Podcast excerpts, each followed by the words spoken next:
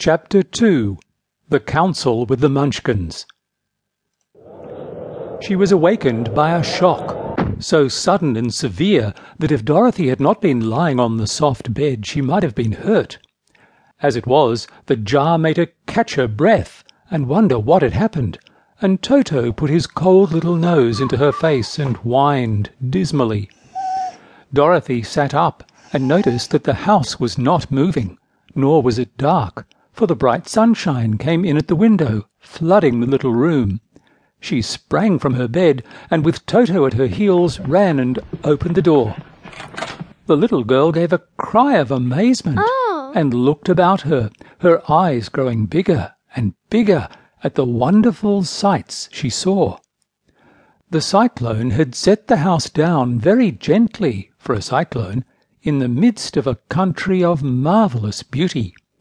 There were lovely patches of grass all about, with stately trees bearing rich and luscious fruits.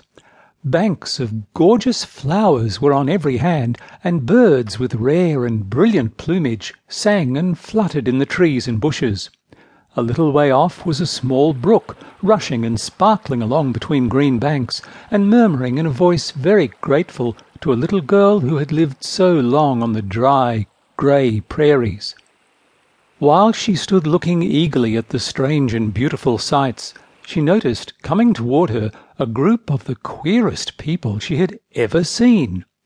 They were not as big as the grown folk she had always been used to, but neither were they very small. In fact, they seemed about as tall as Dorothy, who was a well-grown child for her age, although they were, so far as looks go, many years older. Three were men and one a woman, and all were oddly dressed. They wore round hats that rose to a small point a foot above their heads, with little bells around the brims that tinkled sweetly as they moved. The hats of the men were blue.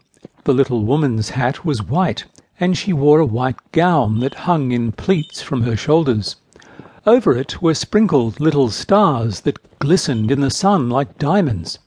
The men were dressed in blue, of the same shade as their hats, and wore well-polished boots with a deep roll of blue at the tops. The men, Dorothy thought, were about as old as Uncle Henry, for two of them had beards. But the little woman was doubtless much older. Her face was covered with wrinkles, her hair was nearly white, and she walked rather stiffly. When these people drew near the house where Dorothy was standing in the doorway, they paused and whispered among themselves, as if afraid to come farther.